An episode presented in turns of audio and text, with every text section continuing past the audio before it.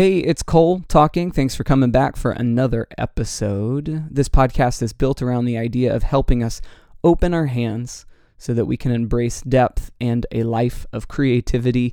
Over the next four episodes, we're going to be talking about the economy and I'm by no means an expert in the field, but I think that we can look at some ideas that maybe we take for granted or things we haven't think, thought about around the economy and open up our minds and our thoughts to a new level of depth around the economic realities we find ourselves in every day.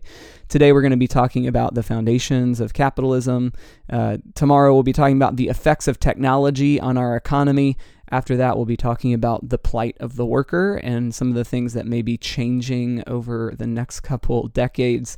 And then we'll look at some possible solutions in the four episode, fourth episode of this series.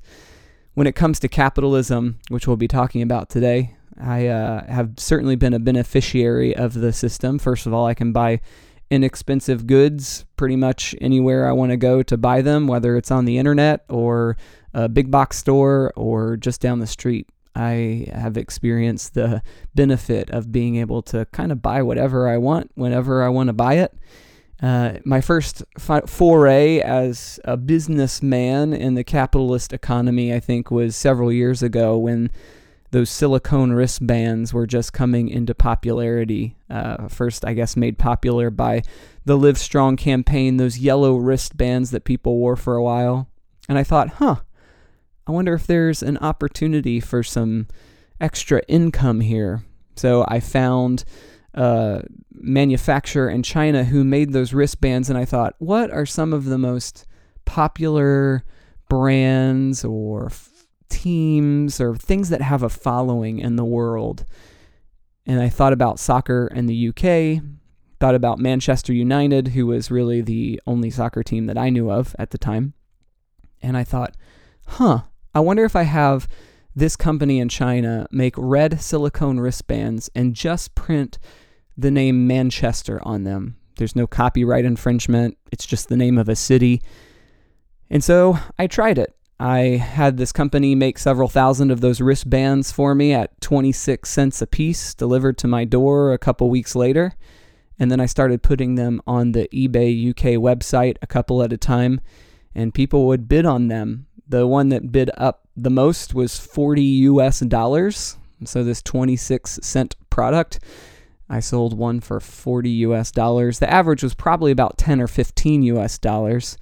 And after a few months, uh, the the fad faded, and some other players kind of saw what I was doing, I guess, and entered into the market and it started driving the prices down. And so it wasn't worth it to me anymore. But over the course of those few months, thanks to technology and, you know, the capitalist ideal, I made about $15,000 selling red silicone wristbands. Along the way, I got a cease and desist letter from Manchester United that I kind of laughed about because all I was doing was selling a red wristband with the word Manchester on it. Not illegal. So it was all in all a pretty safe and uh, easy, quick scheme to make some money. So I've experienced capitalism for sure. Um, and one of the things I want to start out with as we talk about this idea of capitalism is that there are really great people in the business world who are doing really wonderful things and they're rethinking systems, they care for their employees, they care about the environment. And so I don't want to paint capitalism or corporations in this uh, kind of monotone light of saying that they're all bad or that capitalism is a bad system or everything about it is evil. I think just as with any system, there are good people and there are bad people, there are selfless people, and there are selfish people that are part of the capitalist system. So I just want to acknowledge that certainly there are great companies and there are great people doing business who care for people and contribute back to their lives in some really significant ways. But there are also some underlying ideas that are built into capitalism that kind of lead us in the direction of taking advantage of people and taking advantage of the environment. And the first one of those ideas that I want to talk about is that as companies grow, they separate shareholders from workers. So, shareholders are the people who buy into the company, who essentially own the company, and that the C level employees, the CEO, the CFO, are answering to those shareholders if they're a publicly traded company. And those shareholders are interested in one thing profit. How much money are you making me on my investment? And those shareholders, for the most part, are not involved in the day to day operations of the business. They're not concerned with the workforce. They're not necessarily uh, knowledgeable of where the goods come from or how those goods are manufactured. They're simply wondering how much money are you making me on my investment.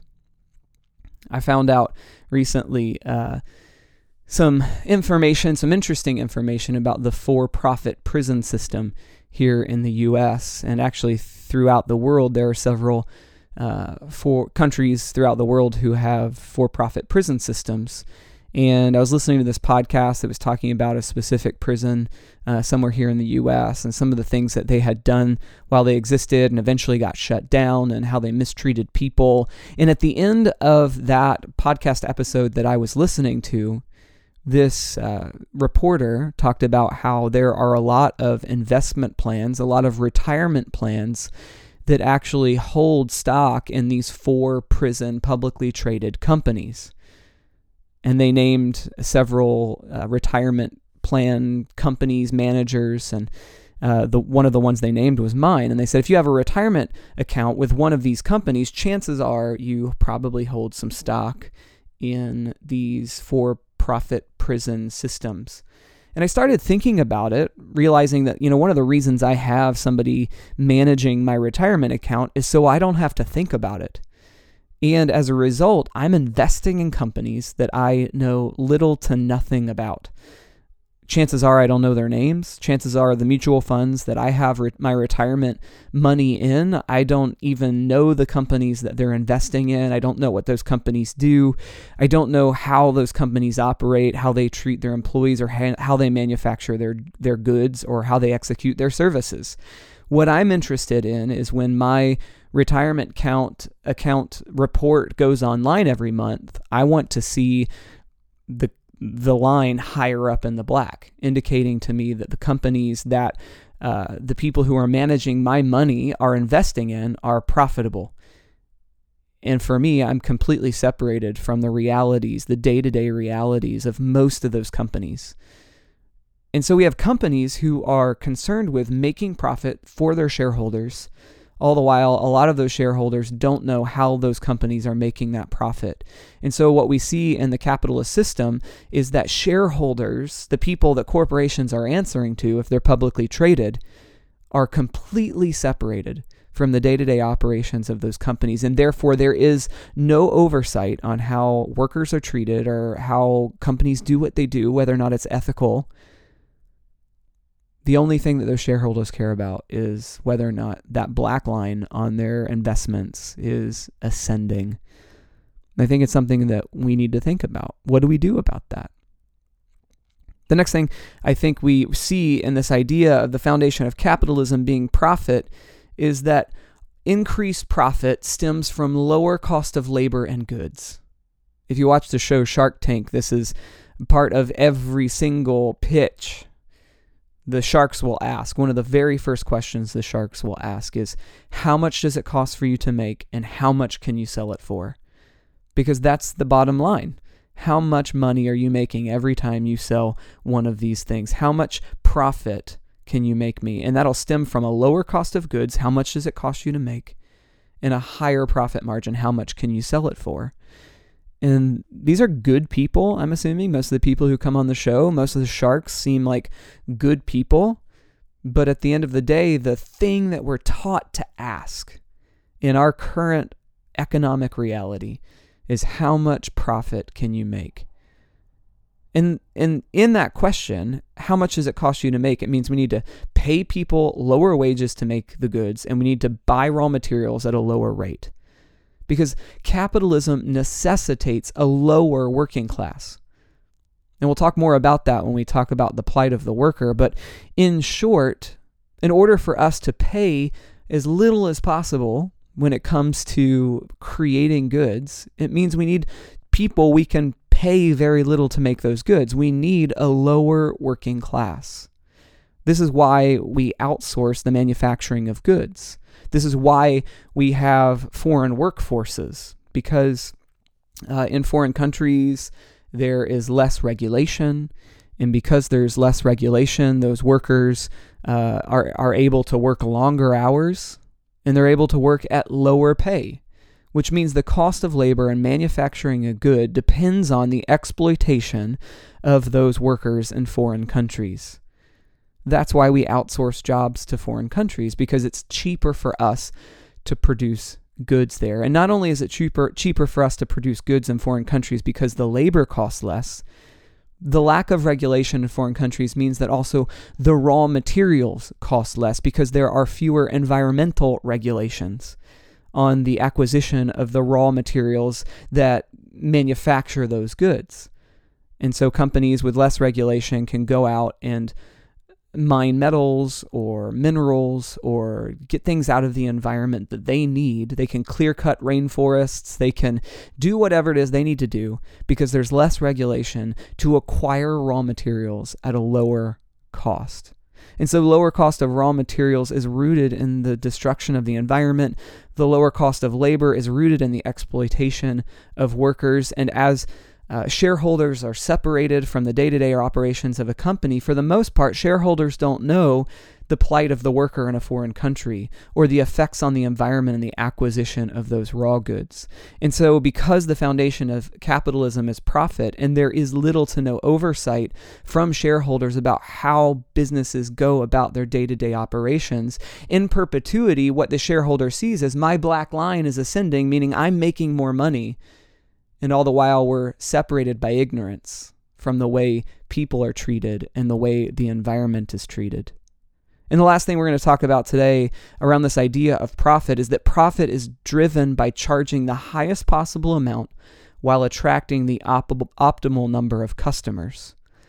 And so not only do we see kind of this exploitation on the back end of the environment and of the worker, we also see this kind of mathematical equation that businesses go through to say how many of these things can I sell or do I need to sell or should I sell at what price to sell as many of these as possible. And again, there's nothing wrong with that. It's built in to the capitalist system. I think theme park tickets are a good uh, example of this. So, you know, theme park tickets over time gradually rise, kind of one price increment at a time. And every time people see those prices rise, they kind of think, oh, geez, why is it getting more and more expensive? And it's because there are a limited number of people who can enter into a physical space every day. And so theme parks are asking as we grow our marketing, as we grow in our brand awareness, as the overall uh, income of the world's population grows, allowing them to travel, how much can we charge to get X number of people in our gates every day?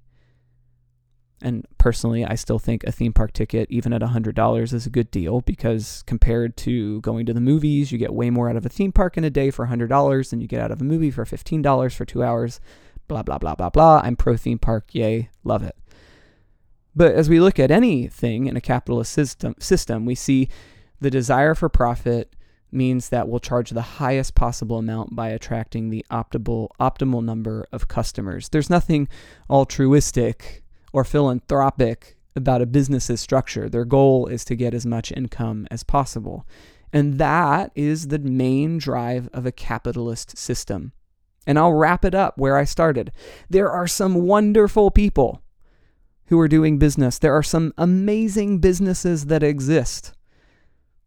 At the same time, I think it's really important for us to be asking questions, important questions about what our capitalist system means for us, what it means for our friends and neighbors, what it means for strangers around the world, and what it means for our environment as we pursue profit, and how we can begin maybe doing that in a really responsible way. Tomorrow, I'm really excited to be talking about the effects of technology on our economy. I think as technology becomes more and more a part of our everyday life, lives, we see it doing some really wonderful things. But in the same way, there are things that we should be looking to the horizon uh, regarding technology. And then A couple days from now, we'll talk about the plight of the worker. And then I'm really excited to talk about what maybe some of the solutions may be. There are lots and lots of resources when it comes to understanding capitalism and the pursuit of profit and how all of these things affect our daily lives. I would encourage you to do some Googling and to do some research. Uh, there's a podcast called Planet Money that talks about money in really interesting and compelling ways. So if you want to know more, I would direct you direct you to them. They have some great interviews with really smart people that have some great insights. Uh, subscribe to this podcast because I would love for you to continue this journey. I'd love to hear from you. What are things that you think are most interesting? What are you? What are some things that you in this podcast just completely didn't care about? What are some ways that you thought I was wrong or missed the boat, or some things I should think about? Or what are some of your thoughts when it comes to the pursuit of profit? I'd love to hear from you. So let's connect on Twitter or Instagram or Facebook at Cole NeSmith. This is Cole talking helping you open your hands to embrace a life, life of depth and creativity. See you soon.